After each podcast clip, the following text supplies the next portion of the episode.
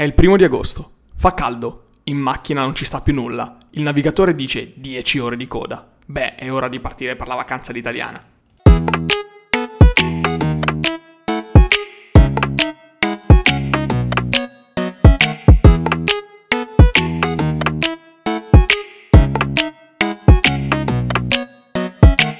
Stai ascoltando Fratellitudo Podcast. Creiamo valore una volta a settimana registrando le nostre voci e diamo un microfono alle vostre esperienze.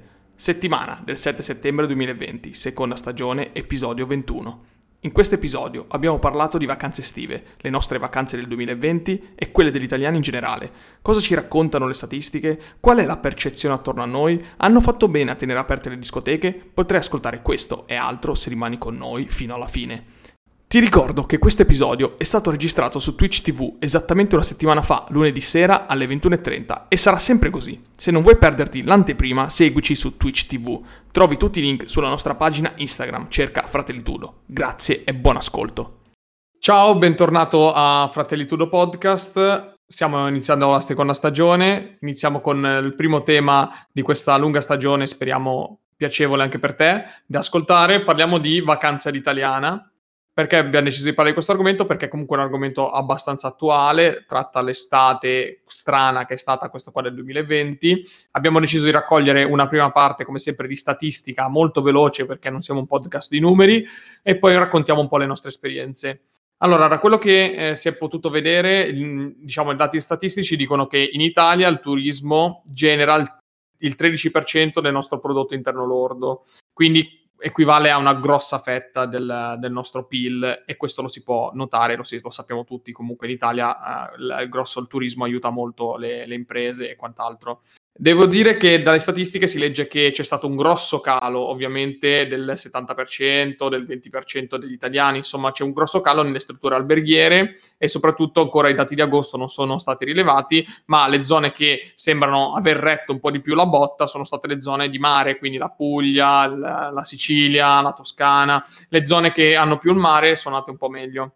Comunque, rispetto appunto alla grande, grande straparte, le, le, le, città che hanno sofferto di più sono le città d'arte, le città quindi interne, quelle Roma, Venezia, che vivono di turismo soprattutto straniero, non di turismo italiano, e d'estate sono andate mm, molto, molto male perché gli italiani comunque si dice che non siano andati in vacanza, perché come sapete c'è stato un problema di eh, cassa integrazione, problema di persone che hanno anche fisicamente eh, usato le ferie nel periodo di lockdown e non, usato, non potevano usare le ferie durante, durante l'estate e pertanto c'è stato un po' questa, questo mm, diciamo, ricambio eh, tipico, di, sol- di solito d'estate ed agosto tutti gli italiani partono, quest'anno è stato un po' diverso.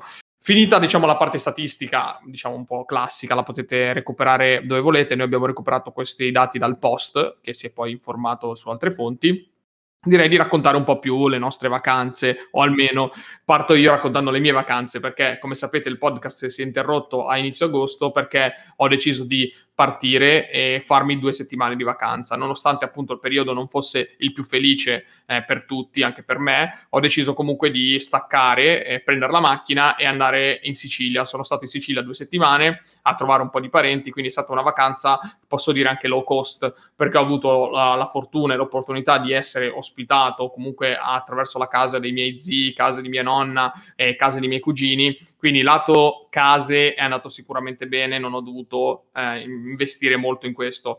Anche per, per, il cibo, mangiando sempre coi parenti, andando a cena fuori un po' coi parenti, un po', un po', di qua, è stato un po' un, un grosso am- ammortizzatore di una vacanza. Quindi al di là del, della disponibilità di budget, è stata sicuramente una vacanza fattibile, una cosa che molte persone potrebbero fare perché a meno che chiaramente non hai una famiglia soltanto nel tuo, nel, nella tua città, se hai una famiglia anche in altre città, puoi anche provare a visitare altri posti. Quindi direi che è una, una vacanza che ci può stare.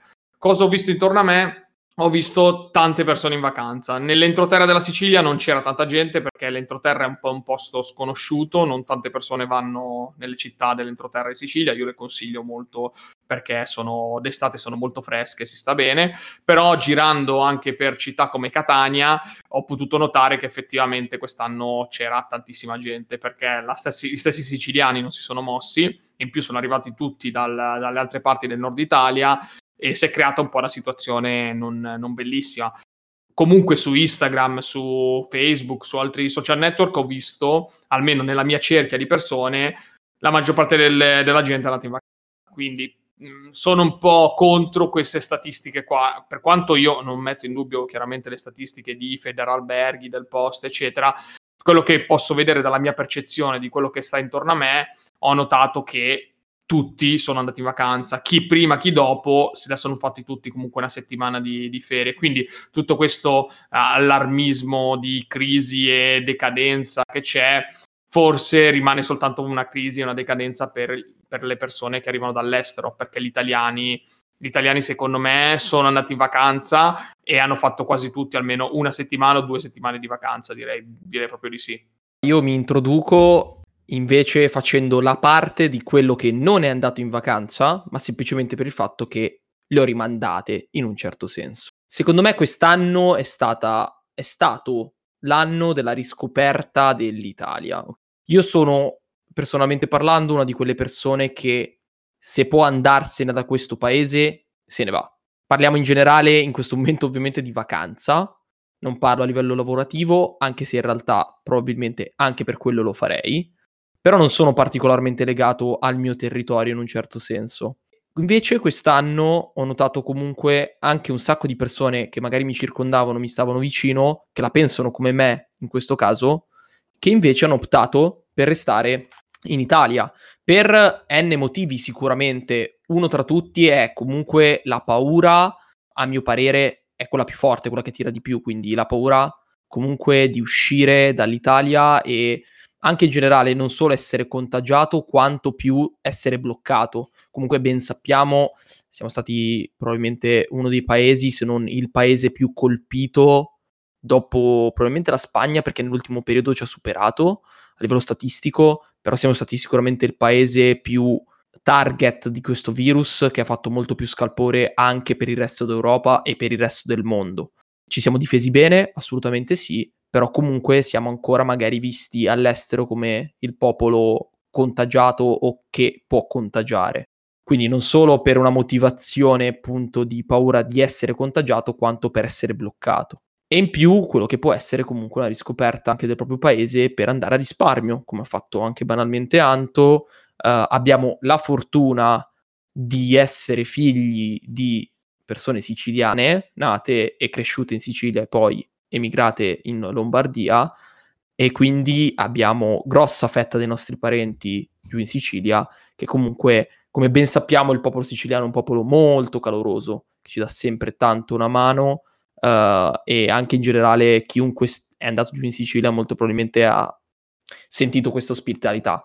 Quindi anche per questa motivazione, magari andando a risparmio, tu decidi che essendo stato un periodo comunque di basso, uh, di bassa produzione, basso magari PIL pro capite, a quel punto decidi di andare un po' a risparmio, andare il più vicino possibile, che a questo punto è magari andare al mare e um, goderti comunque un paesaggio incredibile come quello che può essere la Sicilia o comunque la Puglia e tutto il resto, senza togliere ovviamente altre regioni italiane di mare.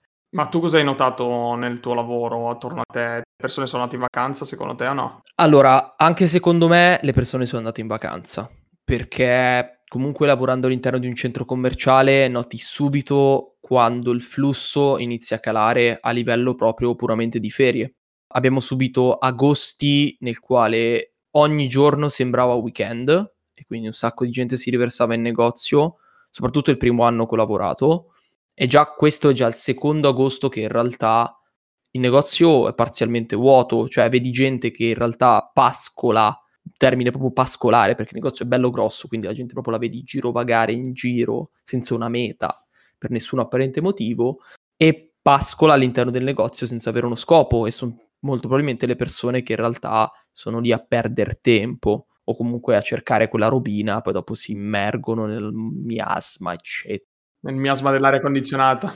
Esattamente, anche quello. Poi c'è stato questo piccolissimo problema che quando entravano c'era più caldo che star di fuori perché non possiamo accendere l'aria condizionata per via dei filtri del Covid e quindi diciamo che un po' si pentivano in un certo senso. Però ho notato un negozio decisamente vuoto, decisamente vuoto, al di là di tutti ovviamente eh, non entro nel merito dei problematiche legate comunque alla eh, merce mancante, in un certo senso. Comunque chiunque è entrato all'interno di anche banalmente un supermercato ha notato che gli scaffali fanno fatica a riempirsi, non perché ovviamente la gente non ti vuole vendere la roba, ma perché la roba fa fatica ad arrivare. Cos'è la vacanza all'italiana? Cioè, nella nostra idea, co- cosa vuol dire vacanza all'italiana? Nella mia idea, la vacanza all'italiana è la partenza ad agosto cioè il primo di agosto carichi la macchina, mille valigie, la, il baule che non ci sta più niente, tutto coperto con un telo, parti e vai, che puoi viaggiare. O ti fai il viaggio in macchina o ti fai il viaggio in treno o in nave.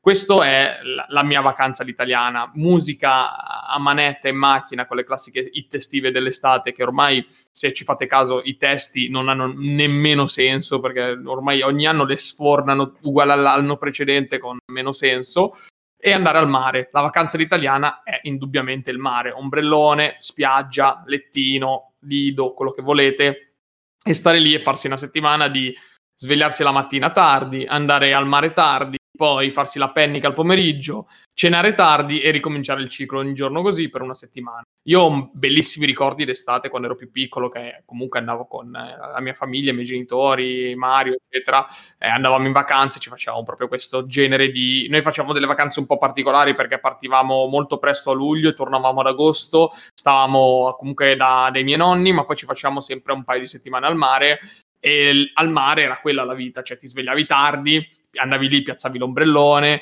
poi ti stavi in acqua, poi ti mettevi sulla sabbia e devo dire che sinceramente ho dei bei ricordi, ma non mi manca. Cioè, è una cosa che non, non vorrei fare adesso. Cioè, la, mi ci vedo fra vent'anni, cioè quando ne avrò 40, quando ne avrò 50, fare una vita così ci sta. Però adesso, se dovessi andare in spiaggia piazzare l'ombrellone e stare tutto il giorno fermo a vegetare sotto il sole o al mare, ti dico la verità, lo faccio per un giorno, al secondo giorno mi sono annoiato. E di fatti è una, una riflessione che ho fatto, eh, che abbiamo fatto appunto anche con la mia compagna e in questi anni abbiamo deciso appunto di viaggiare, cioè di fare più che altro d'estate dei viaggi in movimento, vedere un po' di posti diversi. Siamo stati in Sicilia, e mh, mm, ogni giorno praticamente siamo andati a vedere un posto diverso. Non, non facevamo tutti questi chilometri, però nonostante il caldo, perché vi posso assicurare che quando poi ti allontani dalla montagna, vai verso la pianura, verso il mare, in Sicilia i 45 gradi, anche 50 gradi quasi ci arrivi sotto il sole, stato, è stato soddisfacente perché eh, ok che non c'era, tan- non c'era, tantissima gente, un po' mi dispiaceva per gli esercenti, per chi gestisce i bar e i ristoranti, però è stata una goduria da parte nostra, da turisti, poter entrare magari in una chiesa, poter vedere determinate cose che prima c'era la coda per farle, adesso andavi senza problemi. Quindi eh, la vacanza all'italiana personalmente non mi manca. La vedo totalmente come te, la vacanza all'italiana è la partenza il, settimana, le due settimane centrali d'agosto, non prima d'agosto, le due settimane centrali d'agosto con il bollino, il famoso bollino nero sulle autostrade perché è il tipico sciurotto che non guida mai, si è schiantato in tangenziale o in autostrada, code chilometriche, tu che sembri non arrivare mai, quella credo sia proprio la vacanza all'italiana dipinta, è un po' quello che in realtà è stato tanto riscoperto non solo quest'anno secondo me, ma anche gli anni scorsi dove abbiamo visto, eh, tra virgolette, shiftare la meta da Rimini, quindi andare un po' più in basso a quella che è Rimini Riccione, ad andare più in basso a quella che è Gallipoli, la città più blasonata ormai e più, diciamo, ricercata della Puglia e di tutta Italia per quanto riguarda le vacanze estive. Quindi decisamente sì, Uh, vedo la vacanza all'italiana, proprio la, la, la, tipica partenza in macchina e il viaggio infinito, tutto distrutto per arrivare, farti mille chilometri, arrivare lì e approdare, parcheggiare la macchina, sapere che non la toccherai più per le prossime due settimane e vegetare sotto l'ombrellone, cioè alla ricerca tra l'altro di, mi immagino ormai, un buco di spiaggia perché ormai o vai nel lido e acquisti, ma spiagge pubbliche penso che spiagge libere penso che non, esisti, non esistano più, però magari sbaglio io, eh. No, le spiagge pubbliche ci sono, dipende da dove vai. la maggior parte della gente pre- preferisce andare al lido perché hai tutto tu, c'è già il lettino, non ti sporchi neanche con la sabbia. Conosco persone che non si vogliono neanche sporcare con la sabbia, quindi vogliono il lettino con la passerella, che così non si, eh, non si toccano, non, vogliono stare proprio tutto confezionato e hanno la mia età. Non facciamo nomi. Io dico soltanto che la cosa più odiata del mare, secondo me, è proprio la sabbia. Cioè se, cioè, se ci fosse un topic in generale, cioè tu preferisci i sassi o la spiaggia. La gente dice la spiaggia, ma cosa odi della spiaggia? Eh, la spiaggia. Eh, ok, va bene. Comunque volevo condividere anche un, un, ricordo che adesso mi è venuto in mente, non so se Mario si ricorderà, ma nostro padre aveva in macchina il cosiddetto baracchino, cioè la radio ricetrasmittente che serviva per comunicare con, diciamo, i camionisti e con le altre persone che avevano la radio ricetrasmittente, era questa antenna gigante, perché ai tempi non c'era il navigatore e quindi per capire dove c'era il traffico si usava le comunicazioni via radio. Quindi noi avevamo il nostro baracchino, no? lo chiamavano così, adesso non so se si chiama ancora così, se, se lo cerco su, su, Google non so. Comunque è una sorta di radio che tu avevi, avevi questo, questo ricetrasmittente, parlavi e chiedevi dove c'era il traffico. La maggior parte delle volte il traffico era sempre a Barberino del Mugello, quelle zone lì, insomma, comunque Firenze, quelle, quelle, eh, sempre traffico c'era. Comunque ho questo ricordo qua che appunto ci divertivamo a parlare con, eh, con i camionisti del, con, la, con, la, radio ricetrasmittente. È proprio un, un, bel ricordo, però alla fin fine preferisco adesso la vacanza un po' più all'avventura, un po' più eh, movimentata, meno statica, eh, se possibile meno, meno ore su, sotto il sole al mare, più ore magari sotto il sole a girare.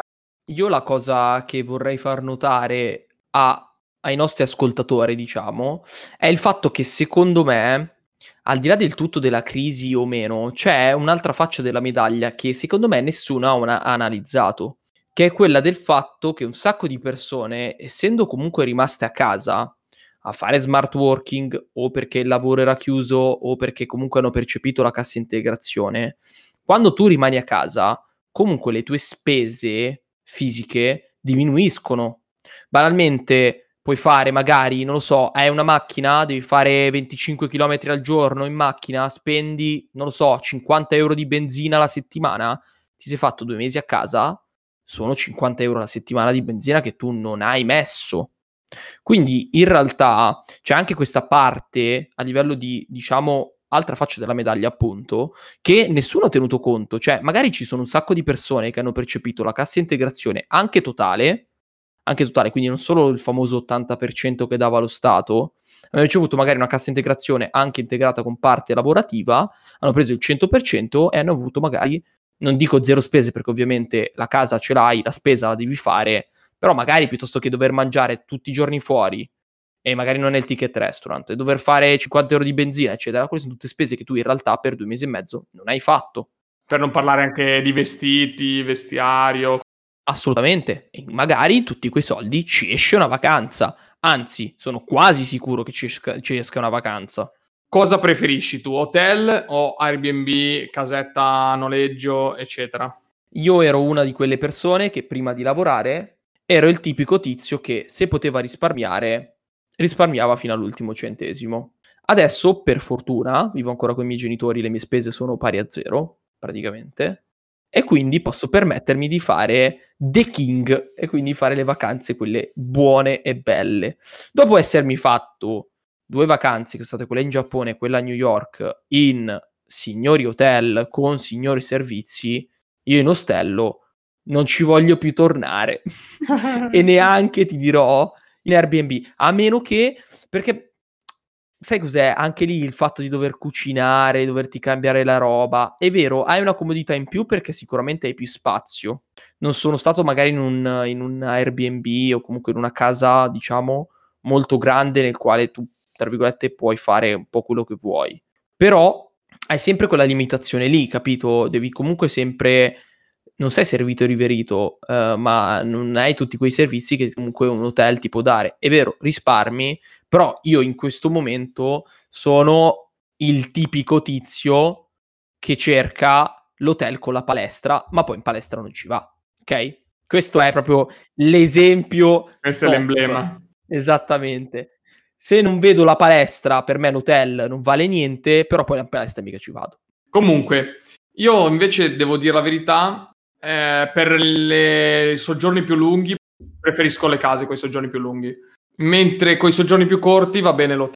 L'hotel perché ti dà servizio migliore a livello di reception, di parcheggio, di assistenza, mentre per quando è un periodo più lungo che magari hai bisogno di stare in un ristorante, hai bisogno di stare comunque di avere eh, dei servizi interni più gestiti, beh, allora lì, in quel caso lì, l'hotel fa, fa veramente a caso vostro. Quindi, se siete, diciamo, se state un pochettino ragionando su cosa fa meglio, cosa fa peggio, io il mio consiglio è questo: dipende dal periodo.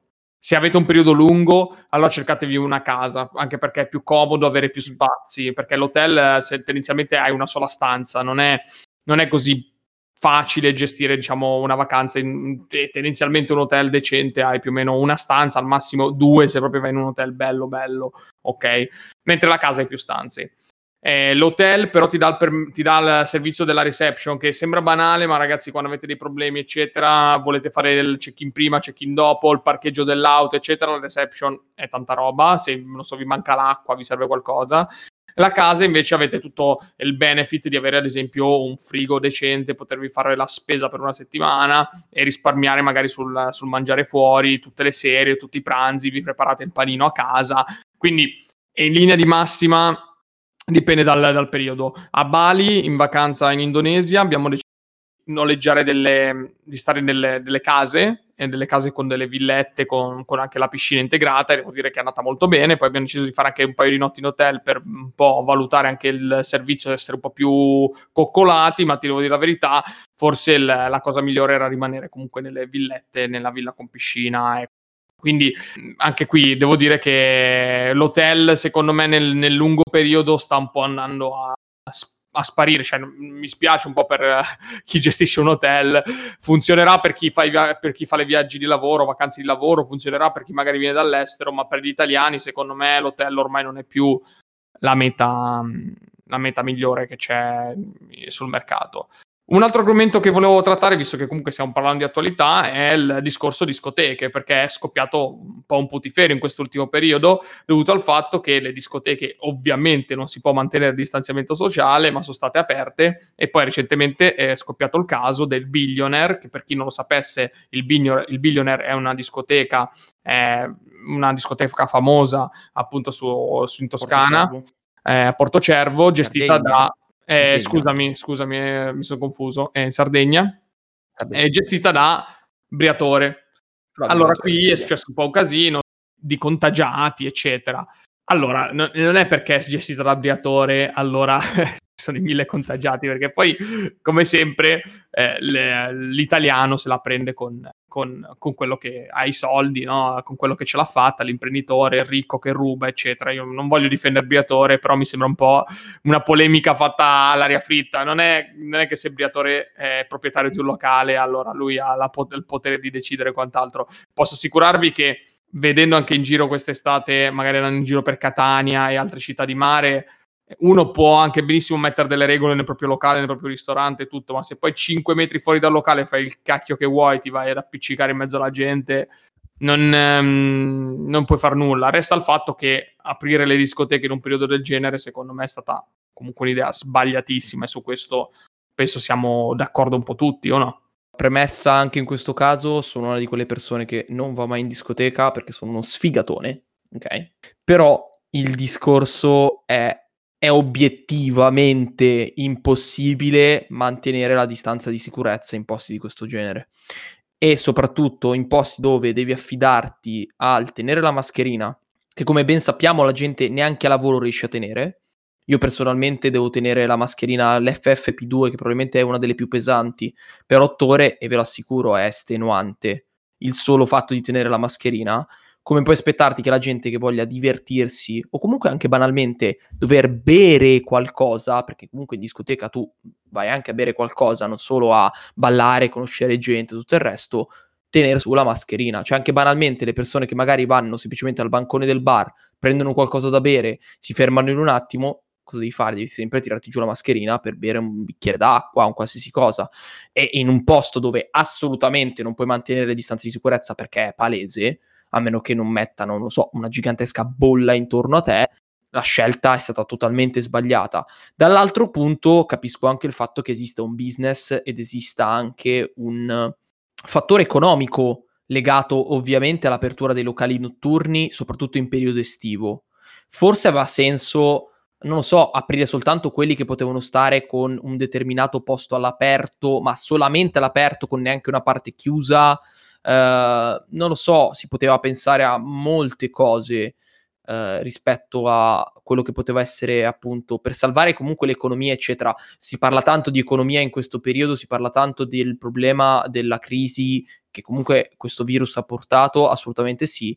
Però se poi dopo rischi di dover richiudere tutto, che senso ha? Cosa hai guadagnato? Che ti sei fatto due mesi in cui hai fatto bisbocce per poi dover di nuovo chiudere per il resto, perché forse le discoteche tanto poi d'estate non tirano così tanto. Ma in realtà dubito, in realtà dubito. Sì, direi che l'unico lato positivo di tutta questa routine di tutto quello che è successo è un po' le, le, città d'arte che nella sfiga si sono svuotate perché non ci sono turisti stranieri, però è stato possibile per noi italiani andare a riscoprire determinate città che magari prima era, erano inaccessibili perché c'era fin troppa gente.